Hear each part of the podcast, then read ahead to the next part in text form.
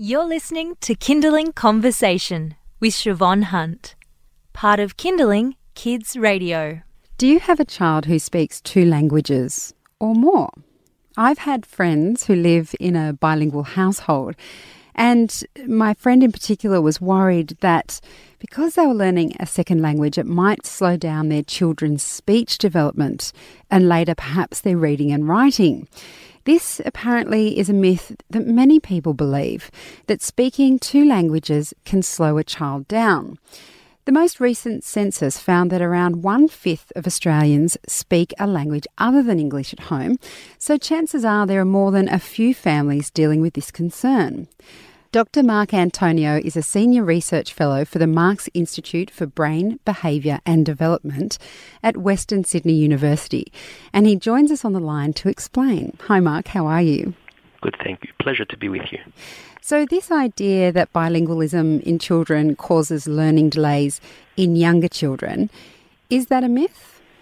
It absolutely is a myth. It's quite a persistent myth um, it can be useful to understand where these myths originate from. Uh, they come from studies that were conducted largely during the First and Second World Wars. These were serious scientific studies by serious scientists published in prestigious journals, um, so they were believed at the time. But the problem uh, is that because of the time frame when these studies were conducted, there were a number of experimental and methodological problems, things that we researchers call confounds. So these are things that are occurring that are really responsible for the pattern of results that are observed and not necessarily the thing that the original authors interpreted as causing the problem. In this particular case, bilingualism. If we think about children during the First and Second World Wars, they're coming from war-torn countries. They're arriving, in most cases, in the US. They're being tested in English, and they might not have knowledge, even functional knowledge of English. And lo and behold, a lot of them scored poorly. And the conclusion that those researchers reached was that the reason that they performed poorly on those uh, cognitive tests was because they knew more than one language.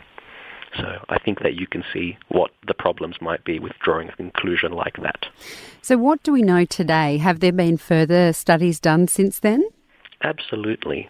It really wasn't until the 1960s when a very important study was conducted that looked at verbal and non-verbal abilities of children that spoke multiple languages.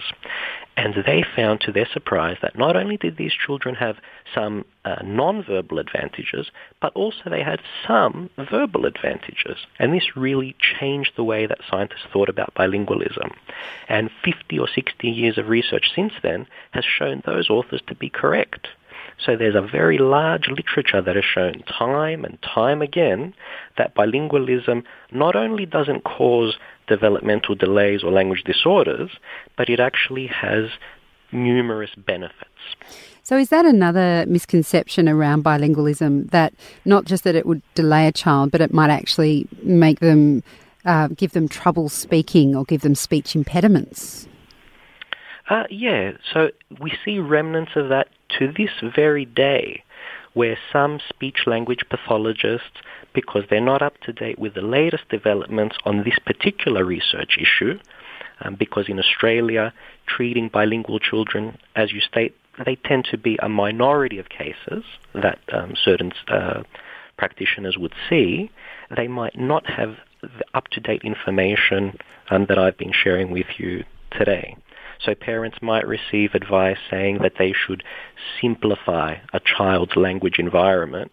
What that usually means is not speaking the language other than English so that the child can focus all of their attention on, on the English. And what usually happens is they, they lose the other language. But there's a lot of good work being done all around the world that shows that that's not necessary and perhaps not even the optimal way of doing things. Can children confuse two languages? Because I know as an adult, when I, I lived in a, a Spanish speaking country for a while, and sometimes words would get mixed up in my head because I was learning the language myself. Does that happen in young children as well? children make mistakes, whether they're learning one language or multiple languages. But it's not true, so this is another myth, that a child being raised with multiple languages, let's say a bilingual child, they are not going to confuse the two languages. There's a little bit of controversy in the research literature concerning when the languages first become separated.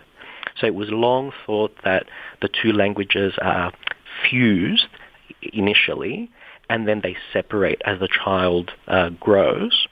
But we have uh, r- more recent findings that suggest that even infants that are pre-verbal and only babbling, babble in a particular, uh, using particular sounds.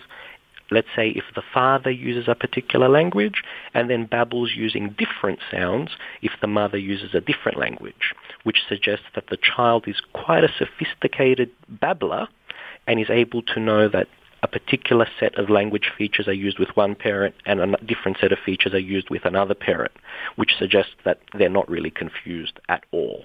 That is fascinating. I love the idea of bilingual babbling. I think we could hmm. start a whole new thing on that. You're listening to Kinderling Conversation, and I'm speaking with Dr. Mark Antoniou about bilingualism in children and dispelling some of the myths that surround bilingualism. Are you able to tell us, Mark, what is actually happening in the brain of a child when they're learning two languages or being immersed in two languages um, in the early stages of their development? Well, if it's a child that's being um, immersed or bombarded with two language systems, there's a lot going on. And the task facing that child will necessarily be more difficult than a child learning a single language not only do they need to learn one set of sounds, um, they need to learn a second set of sounds. They also need to learn two sets of vocabulary, two sets of grammatical rules, and so forth. They also need to learn that there are certain equivalencies. So a child learning, let's say, Mandarin, Chinese, and English will learn words in each language that mean the same thing. So, for instance, the word chair and the Chinese word for chair. So they need to be able to equate or do some sort of mental gymnastics that allows them to, I guess, internally be aware that this particular meaning is attached to these two language-specific labels. So it's very, very demanding on a child cognitively. And they do it with relatively little input so the input that a bilingual child receives is the same input that a child being raised in, an, in a solely English-speaking home would receive as well. So necessarily, they're going to be receiving relatively less input in each of the languages. After all, there are only so many hours in a day. So the fact that they're able to acquire these languages relatively successfully really speaks to the flexibility of the, their tiny little brains. They're very powerful, much more powerful than we give them credit for. Mark, can you um, maybe explain a bit more about what you mean by input? So, you're, are you talking about the words that a mum or a dad might say to a child in a day, and that they're just taking in a normal amount of language, regardless of whether it's two languages or one? Exactly. So it's the the language exposure that the child receives. This can be usually the primary caregiver would be the mother, but not always. So it's the mother talking to the child, other family members talking to the child, and the family members talking to each other around the child. So with, w- without you realizing it, very young infants are paying attention, they're looking at your mouth, they're making associations, and then when we talk to infants, we talk to them in a very particular way, a, a type of baby talk, and the infant reacts to the way that we're talking to them by smiling or giggling, and that encourages us to do more. So researchers that study babies say that the the baby is the one that's in control. They've they've got us wrapped wrapped around their fingers. I believe and, that. And there's good work showing that the way that we talk to infants by exaggerating our sounds, saying things like "What a beautiful baby," we we sort of stretch out our sounds and make them more exaggerated. That actually benefits and boosts their development. So if that's happening in multiple languages at the same time, they, they're getting that boost in the first language and also in the second language. I often look at my children and think they're like sponges. The things they remember, the words to songs, that sort of thing always surprises me. Does it work the same way with language? Is it easier for young children and toddlers to absorb foreign languages than it is as we get older? It definitely is different. I don't know about easier, but there's something very special about the learning that happens in those early years. And there has been recent research, and, and work done over the years, but very recent research done with adoptees, uh, in this particular case from Korea, who were adopted into uh, families that didn't have any knowledge of Korean at, at a very early age. So these, um, this was in either France or another set in, in Holland. And they grew up effectively as native uh, Dutch speakers. So they could speak Dutch very well. They were in Dutch families. They couldn't remember Korean.